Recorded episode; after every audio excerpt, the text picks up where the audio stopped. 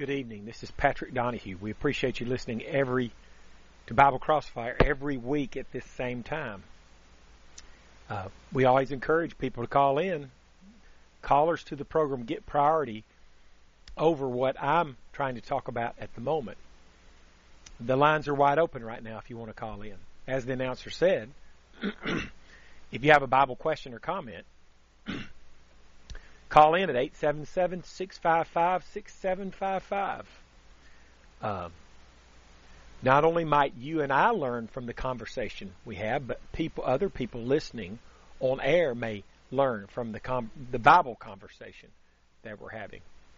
While we're waiting on our first call, I thought we'd talk about sound doctrine. Titus chapter 2, verse 1 reads this way But speak thou the things which become sound doctrine. What is that sound doctrine? Well, let's define the word sound. Com, sound means, in this case, having no defect as to truth. Most believers think the details of what we believe don't matter, that all that matters is if you believe in Jesus. They reason that since preachers teach different things, different doctrines, it must not matter to God. But if sound doctrine means having no defect, then all the churches teaching different things must not be teaching sound doctrine, as there must be lots of defects in what they teach. If somebody's teaching 2 plus 2 is 4 and somebody else is teaching 2 plus 2 is 5, one of those is not teaching sound mathematics because they have a defect in the mathematics that they're teaching. It's the same way with all this dif- these different re- religious teachings. They can't all be right the ones who are not actually teaching what the Bible says, they're not teaching sound doctrine because in their teaching, they have defects.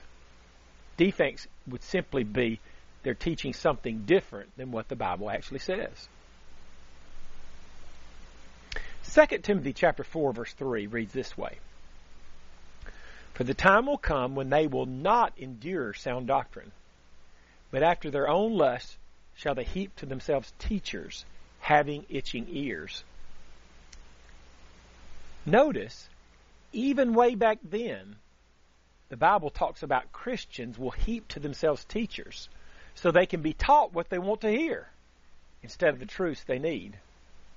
This is so true for so many today. Titus 1 9 reads, Holding fast the faithful word as hath been taught, that he may be able by sound doctrine both to exhort and to convince the gainsayers. So not only must we have sound doctrine, it is important that we use that sound doctrine to correct false doctrine, like we attempt to do on this program on a regular basis. If you have a Bible question or comment, the number to call is 877 655 6755. If you have a Bible question or comment, comment give us a call, 877-655-6755. Jesus said in Matthew 15, verse 9, But in vain they do worship me, teaching for doctrines the commandments of men. Do you see how teaching the wrong doctrine, that is, the commandments of men, results in our worship being vain, useless, or worthless? We certainly can't serve God acceptably like that. I mean, can we? So teaching the commandments of men would not be teaching sound doctrine, would it? How about 2 John verse 9? Whosoever transgresseth and abideth not in the doctrine of Christ hath not God. He that abideth in the doctrine of Christ, he hath both the Father and the Son. So if we're not remaining inside the teaching of Christ, then we're obviously not remaining inside sound doctrine. Are we? Let's talk about a couple of illustrations of things that people teach that are not sound doctrine. First, let me mention the number again. If you have a Bible question or comment, the number to call is 877 655 6755. What about the doctrine of infant baptism? Let's read Acts 8 35 through 37.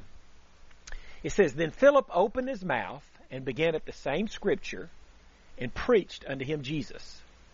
And they and, and as they went on their way, they came into a certain water, and the eunuch said, "See, here is water. What doth hinder me to be baptized?"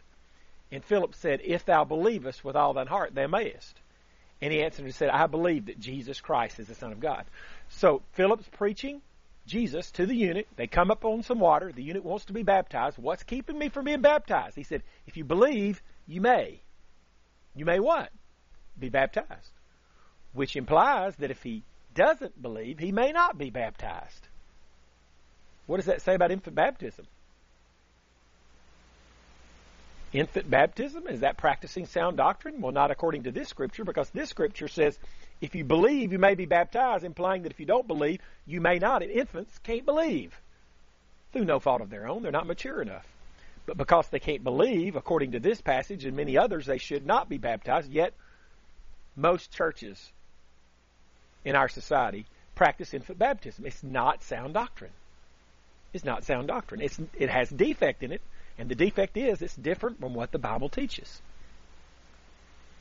How about another controversial issue? Women preachers. 1 Corinthians 14, 34 and 35 reads this way.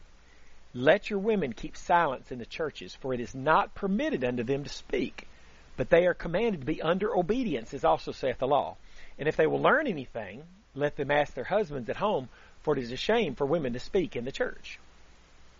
There's nothing vague about this passage.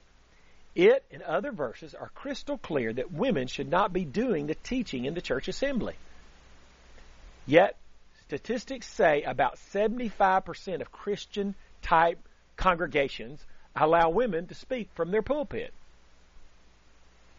Have we lost sight of the fact that the Bible should be the guidebook for churches? To allow women to preach from the pulpit, is that sound doctrine? Obviously, it's not. It's not sound doctrine. To practice infant baptism or to allow women to preach in the church service, that's not practicing sound doctrine. If you have a Bible question or comment, give us a call at 877 655 6755. 877 655 6755. 1 Timothy chapter 4 verse 16 says, Take heed unto thyself and unto, thy, unto the doctrine, continue in them. For in, for in doing this thou shalt both save thyself and them that hear, hear thee. So to be saved, we're going to have to continue in sound doctrine. We're going to have to take heed to ourselves and to the doctrine. 2 Timothy chapter 1 verse 3 says, As I besought thee to abide still at Ephesus when I went into Macedonia, that thou mightest charge some that they teach no other doctrine. So we're only to teach sound doctrine, only the truth. Only the truth will set us free from sin. John 8 verse 32.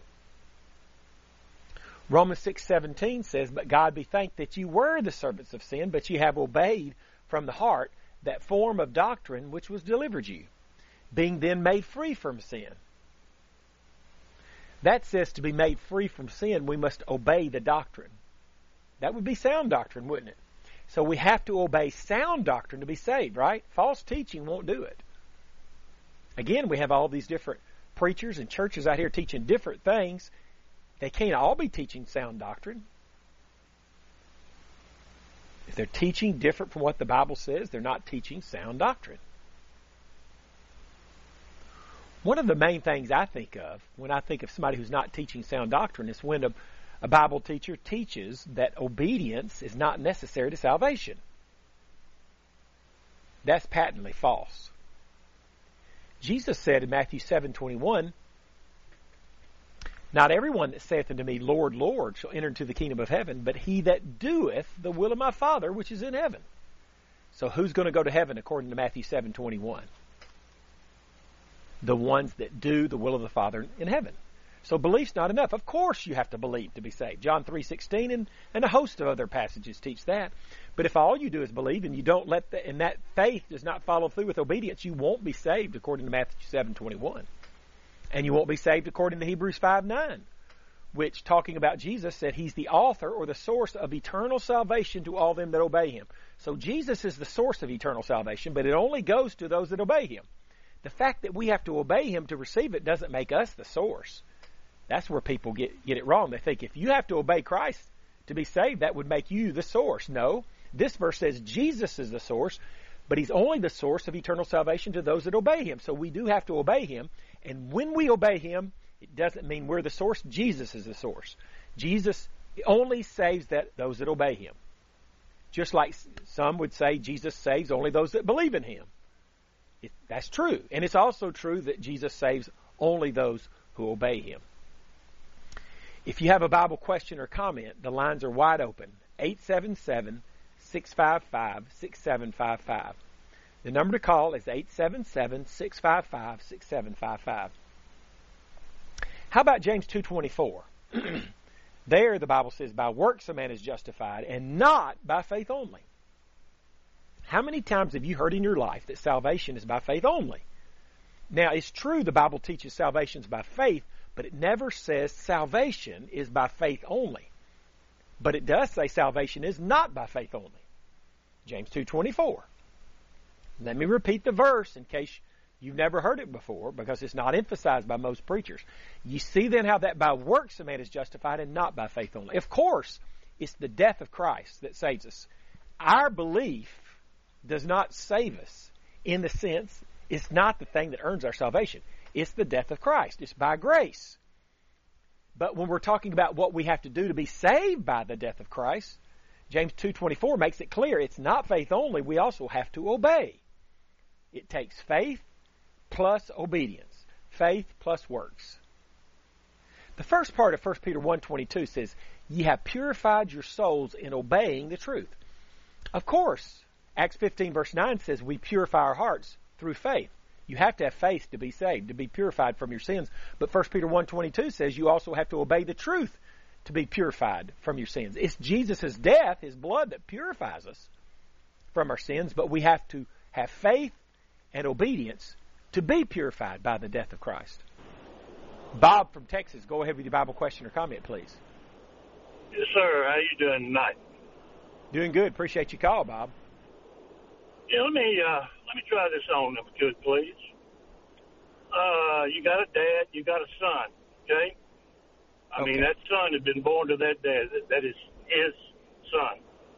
Right. One day, dad died. One day, one day, that dad, that dad uh, decides he's going to send little Johnny to the store to get uh, some peanut butter and a loaf of bread.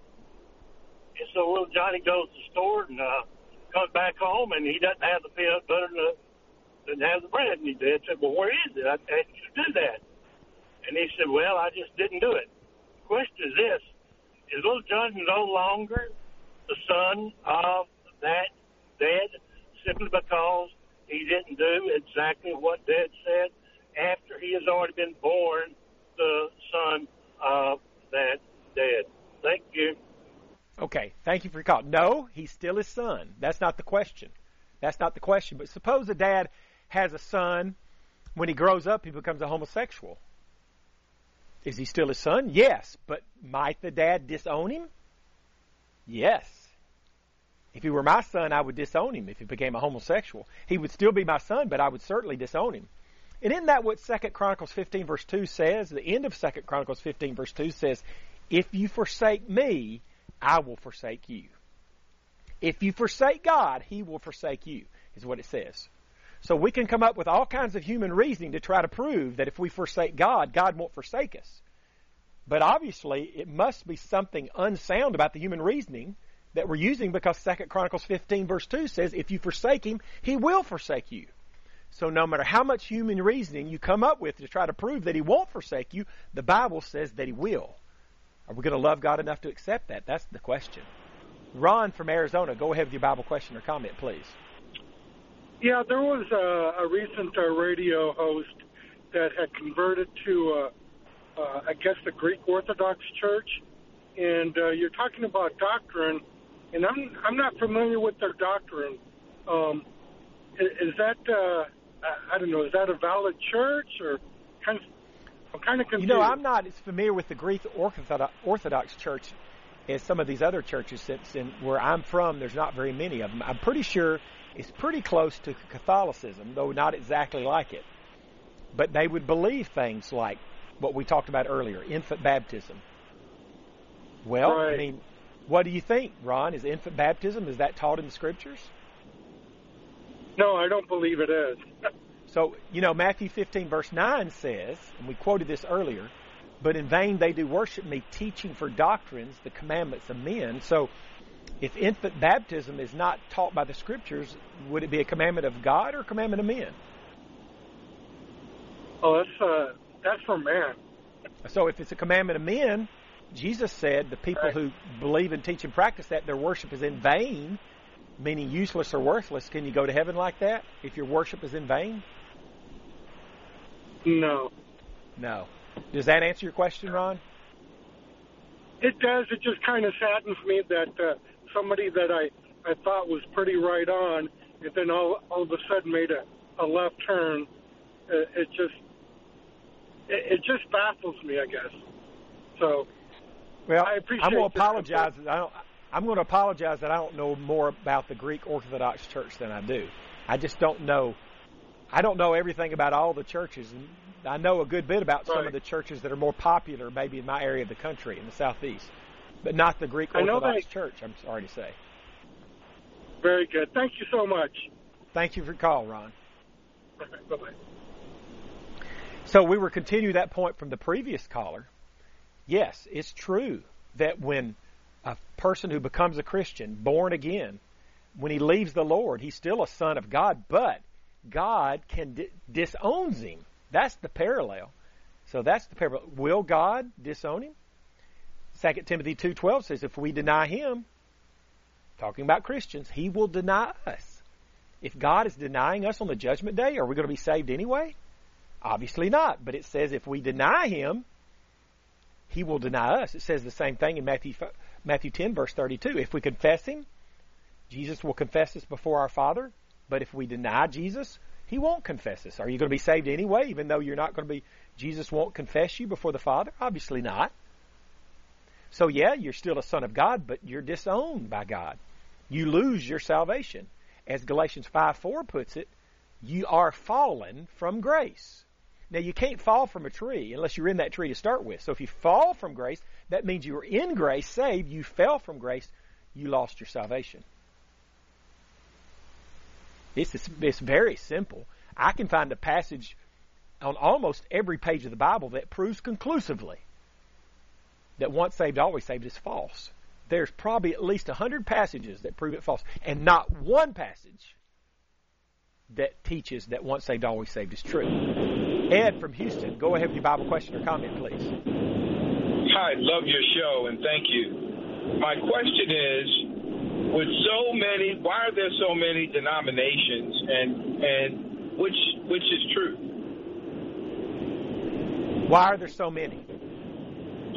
Yes, sir. Right? You know, I don't know for sure, but let me let me present something to you. I read a while ago, and did you hear me read 1 Corinthians 14, 34 and 35 about a woman keep silence in the church?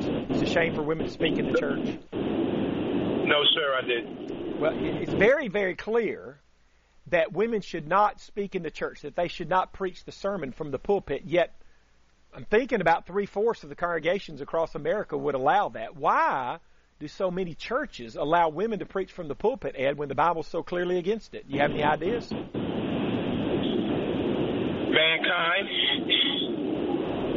Well, is it possible? And I think that, yeah, I think this is what you're saying. Is it possible that most churches have quit using the Bible as their authority, and they've started doing what they think is right, or what they think is best, or what'll bring in the most people? Is that possible, Ed? I, you know what? I think you are spot on because now you're speaking to dollars and cents, and I think uh, I, I- I think what you're really saying is, you know what? There's an there's an orthodoxy regarding truth, right? And it's very very dogmatic. Truth is truth, and when you circumvent the truth to make it convenient to cast a wide net to keep your coffers overflowing, then I believe that you have been have been compromised in your message and your faith. And it's just very frustrating to me because you have so many denominations out there. I'm wondering where is the truth? And and Ed? I believe, and yes, sir. No, I, well, I was just going to say, I think you're right that money has a lot to do with it. The Bible says the, the love of money is the root of all evil. But, you know, theoretically, Ed, if everybody used the Bible as their final and complete, uh, no holds barred authority, then then we would all agree, and there wouldn't be all these different churches and all these different teachings, right? Amen, brother. But if we start deviating from that and start saying, well, I'm going to teach, we're going to allow women preachers, not because we see that the Bible ever allows it, but because we're going to bow to political correctness. Or we're going to have infant baptism because, for whatever the, this reason. Or this will bring in the most people. So we're, once you start doing things and teaching things and believing things for other reasons other than the Bible, then of course everybody's going to have their own differing opinion, and so you're going to have you end up eventually having a thousand different churches because there's a thousand different opinions out there. The only way to avoid that is everybody use the Bible as their authority on every religious question, and don't let anything else outside the Bible influence what you believe and teach on any particular Bible issue. You agree, Ed? I agree with you 100%. Thank you. Appreciate it, Ed. Appreciate the good call. So we were Ed, are you still there? Yes, sir. Do you have any final final follow up thoughts? You know what? My final thought is I think you and I are orthodox in our beliefs, meaning the word is the word and it should not be compromised. Is that, that a fair um, assessment of your position?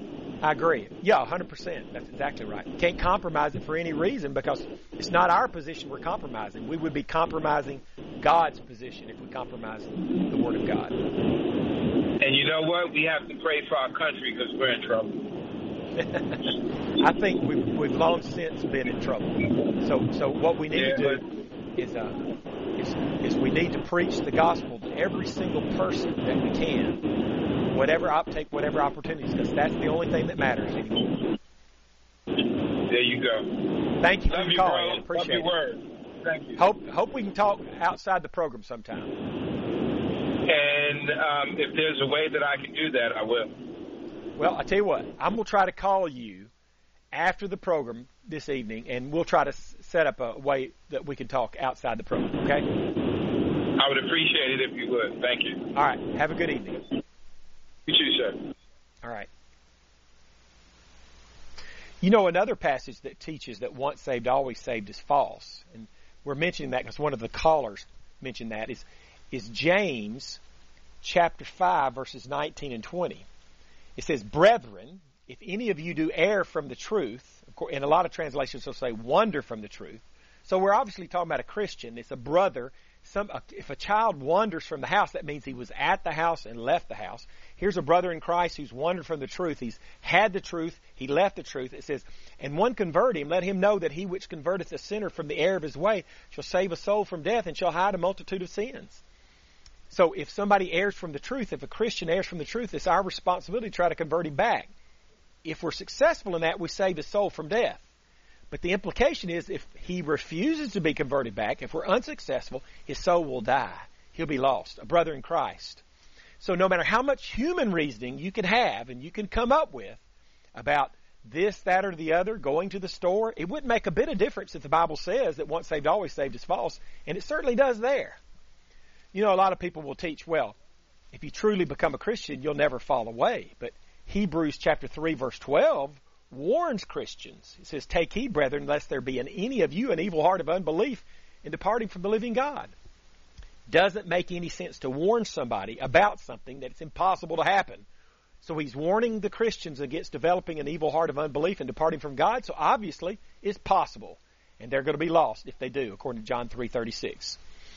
If you would like the free one hour phone Bible study that I offer, then call or text me at 256-682-9753. Again, if you would like to have a free one hour phone Bible study with me at your convenience, call or text me at 256-682-9753. Appreciate you listening tonight and be sure to listen next week at this same time. Don't forget what Jesus said in John 8:31, if you continue in my word, then are ye my disciples indeed. So if we don't continue in his word, we're not really his disciples.